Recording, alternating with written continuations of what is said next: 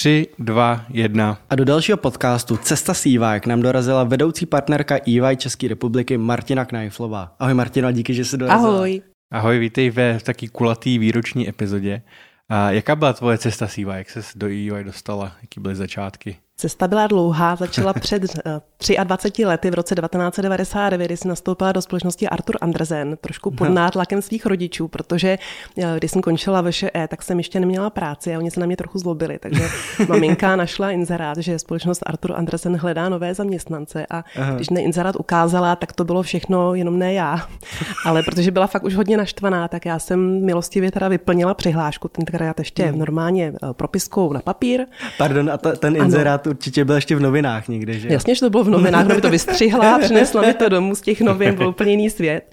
No a já jsem se teda přihlásila, eh, prošla jsem nějakým assessment centrem, prošla jsem pohovory a nastoupila jsem vlastně v srpnu 99 do daňového oddělení. A pak vlastně uh, sfúzovala společnost Arthur Andersen Aha. s Ernst Young v České republice. Já jsem v té době zrovna byla na mateřské dovolené, takže jsem se vlastně vracela do nové firmy mm-hmm. a potom vlastně od roku 2012 jsem partnerkou a teďka teda od ledna 2022 vedoucí partnerkou v České republice. Hmm. Ještě když se vrátím úplně na ten začátek, eh, jak ti maminka přinesla výstřížek z novin, a jaká byla teda tvoje představa po té škole? Co jsi chtěla dělat? A proč, proč jsi řekla, že to nebylo úplně jako ty? Já jsem fakt vůbec nevěděla, co chci dělat. A, mhm. a teďka dokonce, když mi třeba přichází kandidáti na pohovory a nevědí, tak mi to připadá úplně v pořádku a vůbec mě jako netrápí, že nemají motivaci, protože když člověk třeba ví, co chce dělat, tak pak když nastoupí, tak vlastně stejně neví, do čeho jde. Aha. A já jsem fakt byla otevřena úplně všemu. Já jsem dokonce ani daně nestudovala, já jsem studovala hospodářskou politiku, takže tam ta škála těch možností byla prostě strašně veliká. Hmm. A vlastně pro mě bylo důležité spíš ty lidi, ke kterým nastoupím a jak mm. se mhm. s nimi bude pracovat, než co přesně budu dělat. A vlastně, když jsem šla na to assessment centrum, tak jsem si ještě nebyla jistá, jestli do daní nebo do auditu. A, a takhle moc jsem byla nepřipravená. Ale protože jsem tenkrát trénovala malý holky moderní gymnastiku a měla jsem tři tréninky týdně, tak jsem vlastně řekla, aha, já vlastně nemůžu cestovat. V auditu se hodně cestuje. Mm, a tím pádem jdu do daní. Jo? Takže takhle moc namotivovaná já jsem byla.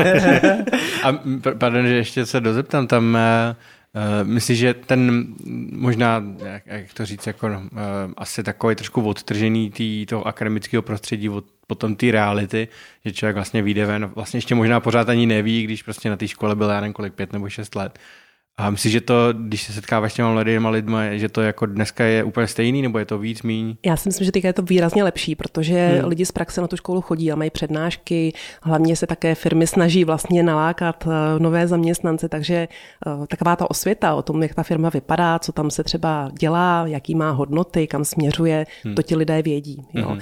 Já si nejsem úplně jistá, jestli to třeba nebylo jenom mojí lenosti, že jsem tenkrát nevěděla, protože si myslím, že různí veletrhy pracovní byly i tenkrát, tak je to hmm. teda na tom pohovoru bylo hmm. trošku znát, když se mě ptali, proč teda Artur Andresen, já jsem fakt nebyla schopná odpovědět, ale... Měla jsem... to svou maminkou.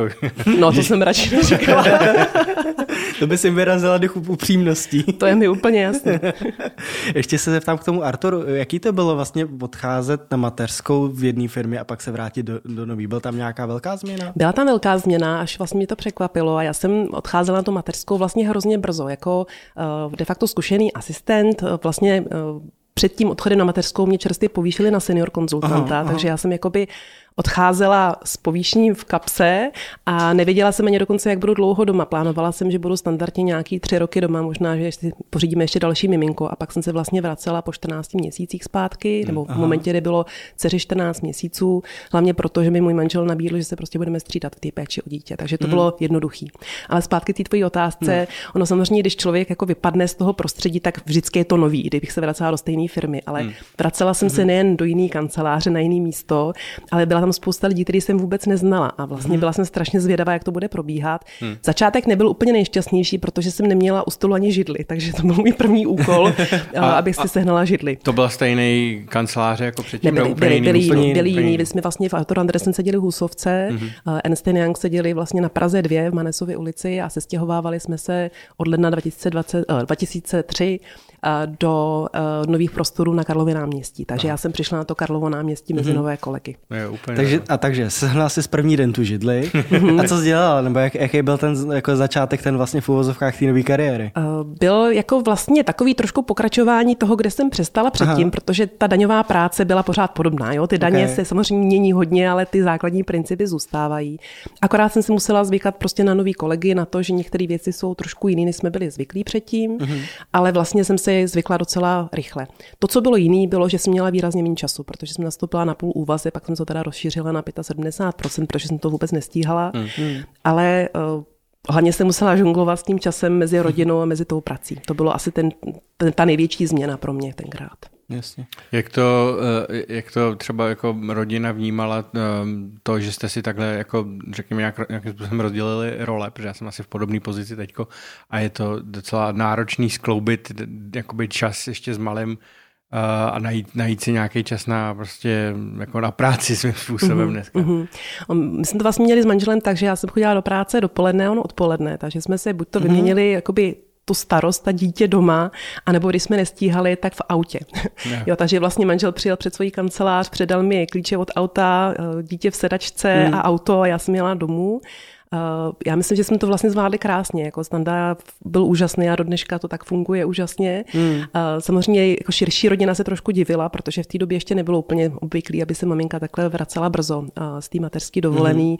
Mm. Uh, řekla bych ale, že největší takový ty skrz prsty pohledy na mě vrhali spolu maminky třeba na pískovišti. Takže já třeba opravdu Ne. nemám ráda dětské hřiště, protože jsem tam vždycky připadala jak špatná máma. Kvůli čemu? No, protože oni vlastně tenkrát, tím, že to nebylo obvyklý, tak vlastně na mě koukali, jako že jsem úplně nejhorší matka na světě, protože jsem opustila svoje dítě a nejsem na mateřské a nevěnuju se mu. Jo, přitom já si myslím, že když jsme spolu byli s Marlenkou, tak jsme se opravdu užili. Hmm. Navíc ona strávila strašně moc času se svým tatínkem, což si myslím, že má dopad na jejich vztahy do dneška, takže já na tom nic špatného nevidím, ale tenkrát mě to trošku trápilo. Tak ono je to jako asi těžký samozřejmě pro tu mámu, to je jiný než pro toho chlapa a, a zároveň eh, je to jako Hele, na- naše babička za minulého režimu dělala v jeslích, kam dávali děti v šesti měsících, takže já si myslím, že jako a Hmm. to je úplně jako v klidu oproti Já tomu. jsem hrozně ráda, že to vlastně takhle proběhlo, jo, protože já jsem díky tomu nevypadla z té profese na dlouho. No to není jednoduchý se vrátit No zpátky. ono je to i těžký samozřejmě pro toho člověka, když je, já nevím, tři roky zavřený jenom s malým dítětem doma, že? To prostě to je taky na hlavu, že? To taky úplně nejde. To byl přesně ten důvod, proč jsem se vracela, protože i když jsem to neměla v plánu, tak manžel vlastně v momentě, kdy bylo Marlens nějakých půl roku, na mě viděl, že ne, že bych mm, svoje dítě málo milovala, to tak určitě nebylo, ale že vlastně nejsem úplně spokojená nebo šťastná, protože mi ta práce prostě hrozně chyběla v tom životě. Mm. A ty, když se vrátila, tak jsi šla rovnou na uh, partnerskou pozici? Nebo Ne, to když bylo... jsem se vrátila, tak jsem se vracela jako senior konzultant, Aha, to senior znamená konzult. pořád ještě jako poměrně juniorní člověk, Aha. ale už s nějakou zkušeností.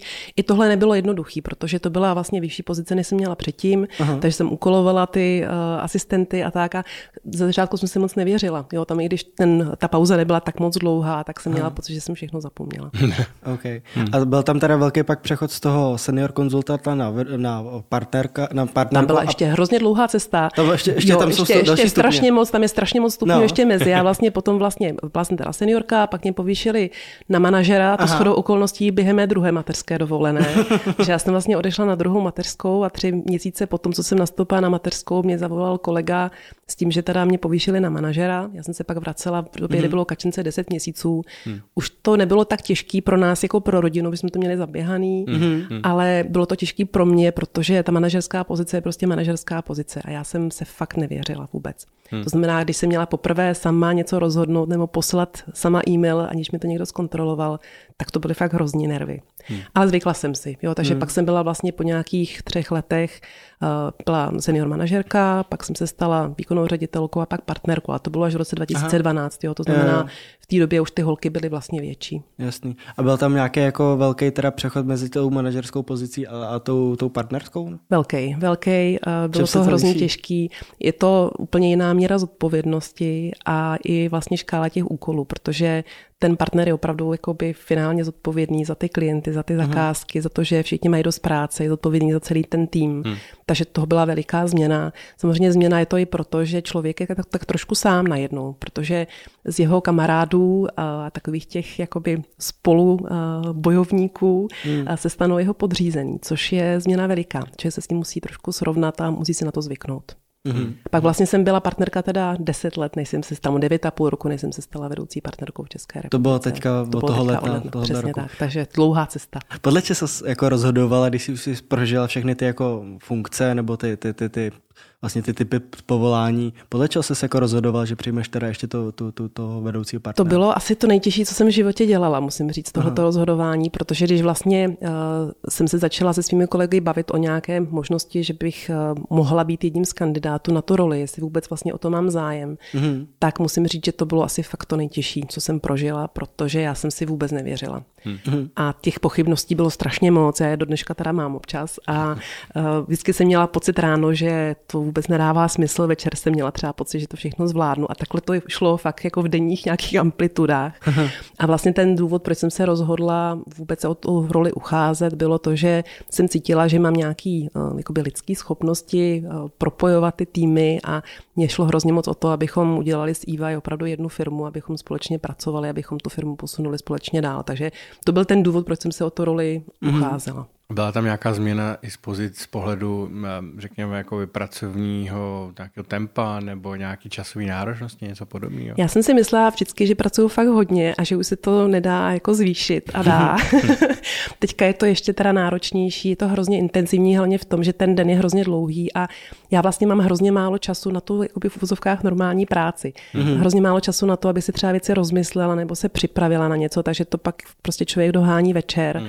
protože těch schůzek třeba je strašně moc a no, jak interních, tak externích. Hmm. A to bych řekla, že ta velká změna, že prostě člověk vlastně z toho nějakého eh, tempa, který byl zvyklý a fakt, který jsem já považovala za velmi vysoký, hmm. naběhne do takového jako uh, sprintu trošku. Pro mě jak vypadá teda ten, ten tvůj den vlastně? Já většinou začínám pracovat někdy kolem té půl deváté, kdy nám standardně začíná hmm. oficiálně jako pracovní doba. A vlastně mám většinou tak plný kalendář, že mám jednu schůzku za druhou. Buď to mám nějaký třeba conference call nebo mm-hmm. nějakou osobní schůzku. Mm-hmm.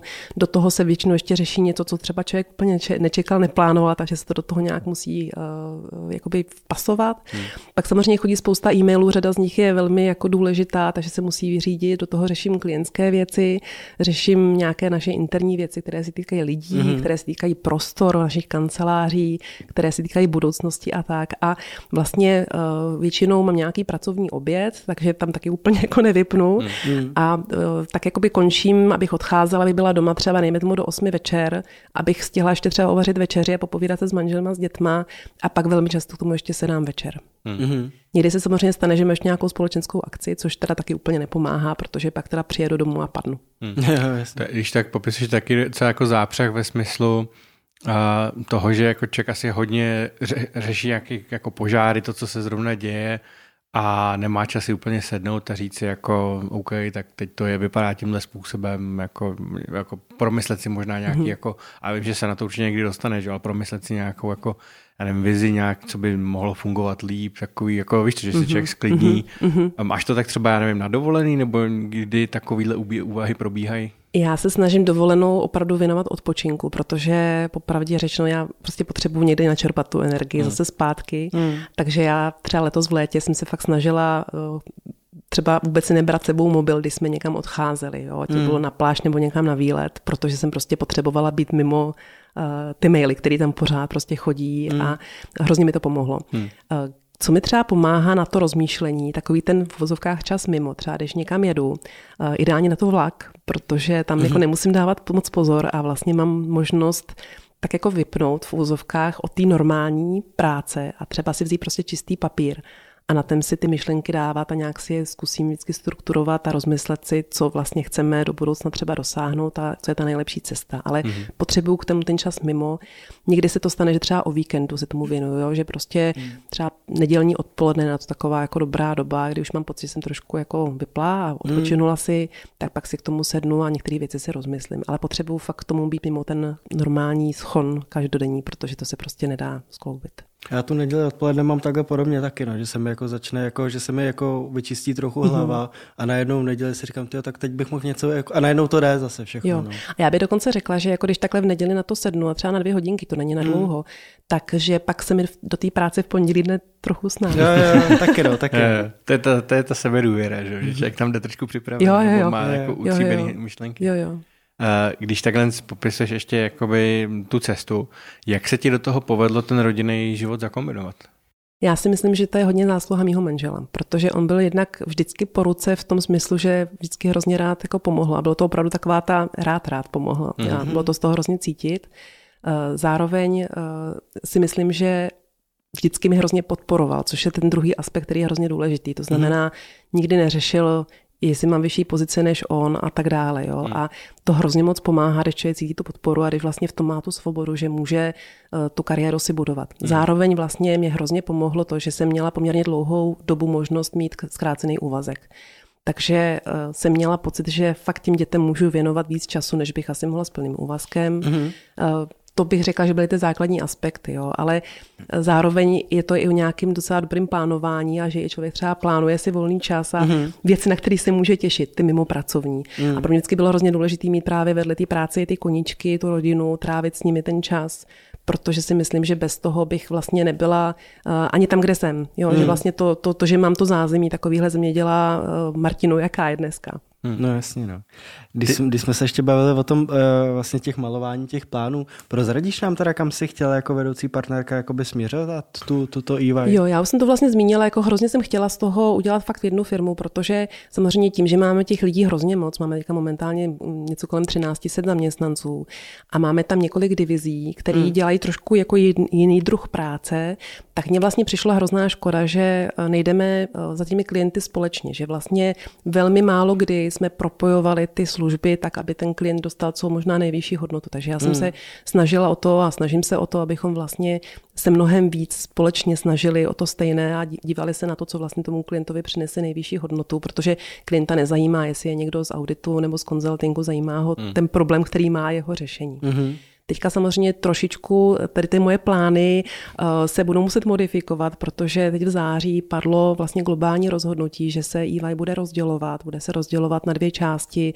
Ta jedna bude se hodně věnovat auditu a tím souvisejícím uh, službám. Mm-hmm. Má nebude to jenom audit, ale ještě řada činností k tomu. Mm. A pak druhá část to bude ten zbytek. A, a vlastně důvodem je to, že nás momentálně velmi limitují takové ty auditové regulace v dalším růstu, protože když to zjednoduším, tak když někde poskytujeme auditní služby, tak vlastně téměř nemůžeme nic dalšího dělat, abychom nebyli v nějakém konfliktu zájmu. Mm-hmm. To znamená, limituje jak nás, eh, tak také naše klienty, protože si prostě nemůžou vybrat eh, toho poskytovatele služeb tak, jak by třeba chtěli, mm-hmm. protože my jim třeba řekneme, že nějakou službu poskytnout nemůžeme, i když si klient myslí, že bychom na to byli ti nejvhodnější. Takže vlastně tohleto rozdělení, které nás čeká někdy na podzim příštího roku, tady ten problém vyřeší, ale zároveň to trošku hází vidle teda do toho mého plánu všechno propojovat. Ono samozřejmě to není tak, že bychom úplně jako přetrhali nějaké ty lidské vazby, protože hmm. si myslím, že spolu všichni fakt dobře vycházíme a že to bude trvat dál bez ohledu na to, že budeme v různých firmách. Ale samozřejmě už to teda nebude jedno EY, ale budou to dvě společnosti vedle sebe, takže v té části, kde budu já, se budu samozřejmě snažit dál tady tu vizi hmm. vlastně naplňovat, akorát už to nebude úplně celá ta firma dohromady. A ty jsi zmínila, že to je globální změna, mm-hmm. to znamená, že se to opravdu stane ve všech státech, kde prostě EY působí? Stane se to téměř ve všech státech, nebo v těch velkých každopádně. Mm-hmm. Ono je to tak, že vlastně padlo globální rozhodnutí, ale ono ještě podléhá schválení partnerů v těch jednotlivých zemích. A může Aha, se stát, že prostě některé země se tady toho rozdělení nebudou chtít účastnit. Mm-hmm. Já si myslím, že Česká republika uh, pro ní je lepší, abychom se rozdělili, protože uh, to samozřejmě potom přináší lepší možnosti pro naše lidi hmm. i pro naše klienty, ale nemyslím si, že by to bylo úplně ve všech zemích. My teďka máme kanceláře zhruba ve 150 státech, já bych čekala, že to bude zhruba tak v půlce půlce stane. Mm-hmm. Ono některé ty země jsou tak strašně malinké, že to opravdu nedává smysl, abychom se rozdělovali, protože bychom se naopak oslabili. Jo, takže v těch malých zemích to rozdělení neproběhne. Mm-hmm. My i vlastně tak, jak tohle už je 40. epizoda, za těch, já nevím, předchozích 9 a 30 epizod, ne všechny samozřejmě byly s, s hostama, který byl jako z EY, ale měli jsme jako, jako možnost poznat mm, to, jak je ta firma jako propojená i mezi různýma zeměma, jaký jsou tam jako mm-hmm. příležitosti mm-hmm. pro ty lidi, mm-hmm v rámci, v rámci celého světa v podstatě. A to je tak trochu jako škoda o to, že ho přijít. To je takový, že to do určitý míry tvoří tu vaši firmní kulturu. Ono vlastně toho to bude všechno ale pokračovat, jo? protože i když se rozdělí ta firma, tak pořád ta síť bude fungovat dál hmm. a zároveň, eh, jak jsem říkala, ty lidský vazby se stejně nepřetrhají. Jo? Takže i když spolu nebudeme muset moc pracovat jako v jedné firmě, tak to neznamená, že Jasně. se jako rozejdeme jako lidi. Jo? Takže já si myslím, že tohle to vlastně všechny ty výhody, Iva, jaký vlastně jsou do dneška, to bude pokračovat dál, akorát to bude krát dvě. Jo? A ten cíl vlastně je, aby z těch dvou firm eh, byla, byly vlastně součto, aby byly silnější, než jsou dneska, aby jedna plus jedna bylo větší než dvě. To je hmm. vlastně cílem toho rozdělení. A brala jsi to tak, když přišlo to rozhodnutí, protože ty si říkala, že tvůj plán byl jiný, že? Eh, byl to trošku šok, protože eh, jsem to nečekala, že by se taková věc hmm. mohla stát. No se o tom samozřejmě už dlouho mluví, ale zatím žádná firma nebyla tak, jak to říct, odvážná, aby se do toho pustila. Takže my hmm. jsme první na tom trhu, který to udělají ale pro mě ta, jako ta prvotně ta informace bylo spíš nepříjemný překvapení, protože prostě to přesně kolidovalo s tím, hmm. co jsem měla já jako plán, takže musela jsem se na tu představu trošku zvyknout, hmm. ale zároveň si taky rozmyslet, co to pro nás znamená a když jsem si to jakoby v kostce schrnula, tak si myslím, že to je pro nás dobrá zpráva. Hmm. Že tam je um, pro, pro všechny ty zaměstnance, pro všechny ty týmy a já nevím, různé divize a podobně, že to je příležitost uh, do budoucna. Přesně tak to si myslím, protože tím, že se nám vlastně rozšíří ten trh poměrně hodně významně, hmm. tak uh, těch možností kariérních, růstových bude mnohem víc. Je takhle. Hmm. Budeš to považovat, pokud se to podaří, jako úspěch tvůj? Eh, za úspěch budu hmm. považovat, pokud se nám to podaří udělat tak, abychom se rozřeli hezky. Okay. Aby vlastně rozdělení právě nemělo vliv na ty lidské vztahy, hmm. abychom pořád dál se mohli potkat na kafe a popovídat si o tom, jak jde život a neměli bychom tam ty hmm. pocity hořkosti, protože samozřejmě takovýhle rozdělení může přinášet takový různý konfliktní situace, že mým, mým cílem je se jim buď to vyhnout, anebo je tak uh, uřídit, aby vlastně to dobře dopadlo všech, pro, hmm. pro nás, pro všechny. Hmm. Já věřím, že se to stane, protože uh, i když se bavím se šéfem třeba uh, našeho oddělení Assurance, tak uh, oba máme stejný cíl a to je přesně tenhle ten. Hmm. Hmm. Ty jsi vlastně před natáčením říkal, že vlastně ještě nemáte moc informací nebo nevíte úplně přesně, jak hmm. to bude jako hmm. exekuovaný. Uh, máš třeba nějakou představu, uh, možná ne pro ty lidi, kteří už jsou dneska uvnitř, ale třeba pro ty lidi, kteří se teprve rozhodují, že by se k vám přidali, a jestli to mají udělat, jestli to není jako pro ně moc jako ne, možná rizikový nebo jako ne, taková nejistota, že vlastně se třeba k vám přidali a vlastně neví, co, co mm-hmm. pak mhm. bude. Já si myslím, že naopak je to úplně úžasná příležitost a je škoda ji nevyužít. To znamená, to rozdělení by mělo naopak být dalším důvodem, proč se přidat právě k EY plus k té nově vzniklé společnosti, jejíž jméno teda ještě nevíme. Mm-hmm. Jsme všichni hrozně zvědaví, jak, jak, jak se ta společnost vlastně bude jmenovat. Okay. Uh, EY zůstane uh, značkou té firmě, kde bude audit. Jasně. Jasně. Takhle, uh-huh. rozumím. Takže, takže to bude EY a něco nového. Jasně, takže to bude, ty jsi říkala audit a, a vlastně potom ten zbytek. Audit a s tím související věci plus část poradenství, která se třeba věnuje udržitelnosti a podobně mm-hmm. a ten zbytek. Rozumím. A ten zbytek, která ještě nemáme. No. Já se vrátím ještě k těm úspěchům. Já jsem spíš narážel to otázku, co vlastně ty považuješ za ten svůj jako kariérní úspěch, mm-hmm. respektive neúspěch. Mm-hmm. A jestli tohle to pak půjde jako mezi to nějak, nějak jako zařadit a jako mm-hmm. do, do který ty jako kolonky to vlastně spíš půjde. Mm-hmm. A já doufám, že to bude jakoby v kolonce úspěch, Aha. ale popravdě řečeno pro mě ten největší úspěch kariérní je to, že jsem dokázala jednak mít tu práci Aha. a dostat se na tu úroveň, na kterou jsem se dostala, ale zároveň mít tu rodinu. To já považuji za svůj největší kariérní úspěch. Eh, považovala bych to za úspěch, i, když, i kdyby to zůstala na výrazně nižší pozici, protože prostě mít práci, která člověka baví a uspokojuje a k tomu mít rodinu, to si myslím, že je prostě úspěch. Hmm. Můžeš říct třeba i něco, co se ti nepovedlo? Ježiš, tam toho bylo strašně moc. že asi ta představa lidí je, že když se člověk dostane na takovou pozici, tak to je jako že nedělá kdyby, chyby. No, no, že nedělá chyby, že to je takový, jako že si prošla nějakou, jakým hlavolamem mm-hmm. a vlastně si po každý zvolila správnou jako, že chodím po vodě nebo tak něco, jo, tak to teda rozhodně není. Já jsem těch chyb udělala v životě. Rozdělit moře neumíme? Eh, ne, tak nic. Já jsem těch chyb udělala strašně moc a myslím si, že to je úplně normální. Uh, byly doby, kdy jsem to nepovažovala za úplně normální mm. a říkala jsem si, to je v mě vyhodí prostě. Já jsem úplně neschopná, nepochopila jsem instrukci, nebo jsem byla uh, příliš ustrašená se zeptat a mhm. podobně. Takže chyb strašně moc. A já třeba svým dcerám jsem vždycky, když se třeba učil lyžovat, a říkala, že kdo nepadá, nic se nenaučí. A já si myslím, že to funguje vlastně univerzálně, že bez hmm. těch chyb se vlastně člověk vůbec neposouvá. Jo, ale těch chyb jsem udělala strašně moc. Jo. Eh, od nějakých opravdu chyb, prostě, že jsem něco špatně napsala, nebo tam byla spousta překlepů, nebo jsem něco špatně spočítala, nebo jsem špatně dohodla cenu s klientem a pak to pro nás byla ztrátová zakázka. Nebo mm. jsem mm. předpokládala, že třeba jsem uh, byla pochopena správně a nebyla. Jo, protože člověk samozřejmě, když třeba dává nějakou zpětnou vazbu, tak předpokládá, že všichni jsou stejní, nebo když mm. tu zkušenost nemá, tak si to myslí. A něco, co já jsem brala jako poměrně zásadní kritiku, ten člověk bral jako pochvalu. To je taky chyba. Jo? Mm-hmm. Takže člověk se musí prostě naučit. Eh, ve spoustě věcech se posouvá časem a je úplně normální to na poprvé nedat dobře. Hmm. Hmm. A jak s tím souvisí možná to sebevědomí? Jsi říkal, že jsi, že jsi s tím jako vždycky bojovala. Uh, kde člověk má sebrat uh, nějakou, nějak, nebo nabrat v sobě nějakou motivaci nebo nějaký sebevědomí po tom, co vlastně zažije nějaký takový, řekněme, dílčí, já nevím, neúspěch nebo nějakou chybu. Není to jednoduchý a k tomu hrozně moc pomáhají ty lidi kolem. Mm-hmm. Znamená, když ten člověk má nadřízenýho, který ho vlastně dokáže nejen jakoby kritizovat nebo dát mu takovou, to my tomu říkáme uh, constructive feedback, mm-hmm. a, ale prostě když mu dá uh, tu dobrou radu nebo feedback, že něco neudělal dobře, ale zároveň vlastně ho ubezpečí, že příště už to bude lepší, nebo mu pomůže, nebo ho vezme na projekt, který toho člověka dál posune, nebo za ním prostě přijde, protože vidí, že se ten člověk necítí dobře, tak to je hmm. to, co hrozně pomáhá. Jo? Protože aby člověk vždycky našel vnitřní motivaci, že se z toho prostě oklepe a řekne si super, tak mi to posune dál, to je fakt náročný a podle mě ta podpora zvenku je důležitá. Hmm. A je i důležitý třeba slyšet, že i ty ostatní taky dělají chyby. Mm. že tom člověk není sám. A teď se to vlastně čeká od tebe, viď? Ale... Ano, ano. No, a já se snažím, snažím to dělat, protože vím, že mě to strašně moc pomohlo, mm-hmm. tak bych ráda tohoto předala dál. A to se teda ode mě čeká už docela dlouho, tak, tak si myslím, že už jsem na to celkem zvyklá. Okay.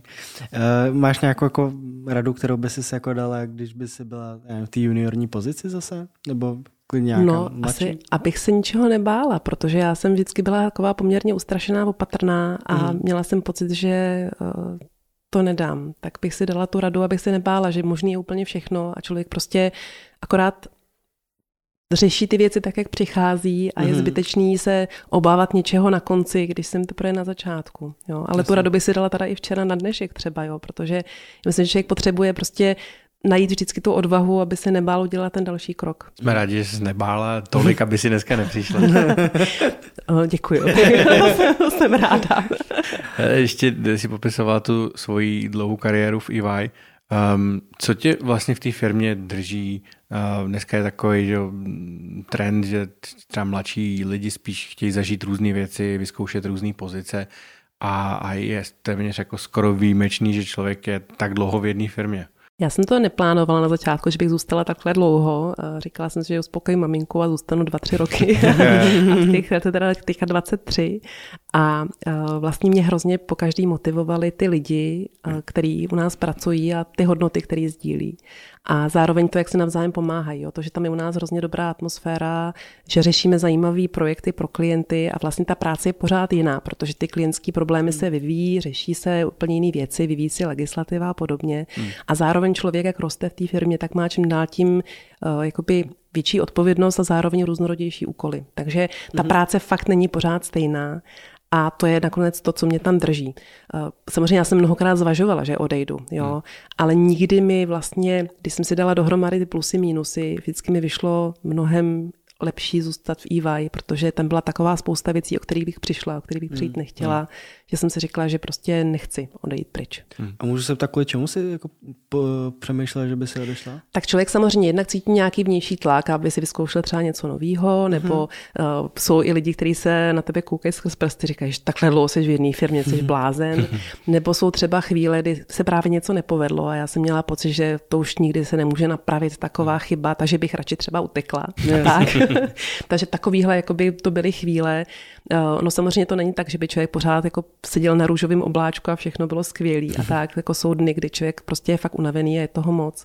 Ale prostě v celku, když se na to člověk podívá, tak pořád vždycky mi, jak jsem říkala, vyšlo líp, abych zůstala. I třeba proto, že už ze zkušenosti vím, že když se cítím jeden den fakt blbě, tak další den už to může být mnohem lepší a zase třeba se nám podaří něco úžasného udělat. Hmm. My jsme se tady bavili o té globální změně a proč vlastně by ty čerství absolventi vlastně by se toho neměli bát, že naopak je to spíš příležitost, ale kdybych byl, já nevím, třeba už starší, trošku, já nevím, dospělejší, už bych nechtěl úplně jako pracovat na nějaký mm-hmm. juniorní pozici, proč bych měl jako nastoupit do EY? Myslím, že to je uh, otázka, kterou si klade řada lidí zkušených, kterých nám uh, zvažují nástup. A podle mě ten největší, um, to největší pozitivum je množství těch klientských problémů, se kterými se setkají. Jo. Když jsem v nějaké, nějaké interní pozici, tak řeším prostě problémy v té jedné firmě. K nám člověk nastoupí a řeší neuvěřitelně širokou škálu těch problémů. To znamená vlastně profesně hrozně vyroste, právě mm-hmm. protože řeší ty problémy, eh, které mají ten záběr mnohem širší než v té jedné firmě. Jo. Ty hmm. firmy mají každá jinou situaci. Zároveň to, co vlastně nás dělá firmou, jaká, jaká jsme, je právě ta eh, profesionalita, zkušenost těch lidí, v hrozně moc široké škále oblastí. Mm-hmm. Takže ten člověk, když nám nastoupí, tak najednou má přístup k těm odborníkům v neuvěřitelně uh, velkým počtu odborností a ti lidi opravdu mu pomůžou. Jo? To je součást naší firmní kultury, že opravdu se podělíme o ty znalosti, ty lidi si navzájem pomáhají, navzájem uh, si prostě podrží a vlastně cílem je uh, dát tu nejlepší možnou službu tomu klientovi. A to bych hmm. řekla, že je velký rozdíl oproti tomu, když je člověk v jedné pozici někde v jedné společnosti, protože hmm. se prostě nedostane ani k těm odborníkům v tak širokém záběru služeb a ani k těm zajímavým problémům v hmm. takové šíři. Eh, bylo to, ještě když se vrátím k té teďko změně, co proběhne, mm-hmm. bylo to rozhodování, myslíš, složitý i z toho pohledu, že v EY je tato taková, řekněme, jako interní mobilita nebo sdílení mm-hmm. nějakých jako myšlenek, mm-hmm. tak trochu jako zakořeněný. A zároveň teď, když se to rozdělí, tak to bude, asi, asi to nezmizí, že jo, ale bude to možná o trošičku prostě komplikovaný nebo mhm. složitější bude to nařízení, jiný. bude to mhm. trochu jiný mm-hmm. asi. Myslím, že to bylo jako, že se nahoře tam na tom globálním leadershipu se jako zvažovali tyhle věci, jestli to jako má benefit to, že budete mít třeba mm-hmm. víc zakázek versus tohle? Já jsem si úplně jistá, že jo, a že právě kvůli tomu to trvalo tak hrozně dlouho, to mm. rozhodování, protože podle mých informací se začaly o tom vlastně na globále bavit někdy loni na podzim. Mm-hmm. A podle mě to opravdu je tak strašně složitý, aby cíl, cílem je být opravdu silnější. Jo. Mm. Ale jak to udělat tak, aby ta firma opravdu silnější byla, abychom někdy nepostráceli to, co tu firmu dělá mm. EY, jak jim je dneska. Jo. Mm. Takže si myslím, že to bylo fakt těžké rozhodování a samozřejmě celá ta ta, celý ten proces bude náročný. Jo? Ale teď, když jsme se prostě už rozhodli, že do toho jdeme, tak si myslím, že to je ten správný start, abychom to začali dělat dobře. Hmm. Jaká je podle tebe ta kultura teda EY? A my samozřejmě máme nějaké firmní hodnoty, které jsou mě hrozně osobně hmm. velmi blízké. Hodně to o integritě, o týmovosti, o energii, o entuziasmu, o uh, respektu k ostatním, o budování vztahu a podobně. Uh-huh. A ta firma taková opravdu je. To znamená, uh, u nás je vlastně řekla bych pro řadu lidí až jako šokujícím způsobem přátelské prostředí. Člověk vlastně hmm. nastoupí, je fakt je součástí týmu, všichni hmm. si tykáme ve firmě, hmm. je to uh, vlastně člověk nastoupí do takové nové rodiny, kdybych to tak jako připodobnila, hmm. protože cílem všech je, aby si navzájem pomohli, aby si navzájem podrželi. Jo. Ono to zní možná trošku nadneseně, ale já vím, že když třeba jsem při pohovorech tohoto říkala uchazečům o práci u nás, tak na mě tak koukali jako jasně, tak to jsou takové ty řeči. Přesně no. ty řeči. A pak třeba přišli po půl roce a říkali, Marti, já vím, že jsi nám to říkala, ale ono to tak opravdu je. Se prostě nebojíme se někoho zeptat, nebojíme se přijít za tebou a říct, že se nám třeba něco úplně nezdá, jestli bys nám to mohla vysvětlit. Hmm. Eh, můžeme jít za kýmkoliv, on nám vysvětlí, v čem je ten problém. Nevíme si rady s nějakým problémem klientským, hmm. vždycky najdeme pomoc, protože ty lidi chtějí nám pomoct. Jo. A to bych řekla, že nakonec ten základ i naší kultury, eh, to, že prostě člověk v tom není sám a že ten tým vlastně vždycky stojí za ním. Hmm.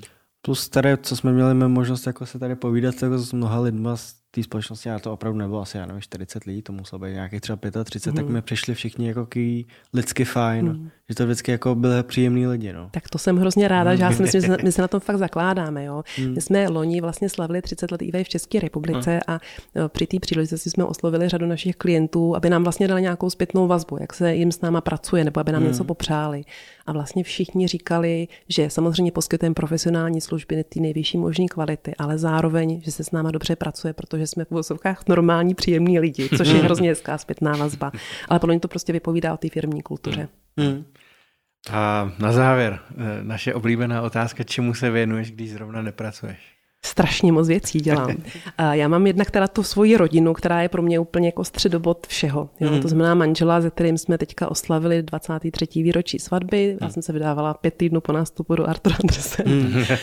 Pak máme teda dvě holky, už poměrně velký. Ta starší ty je teďka téměř 21, teďka začíná studovat eh, druhý ročník medicíny. Mm.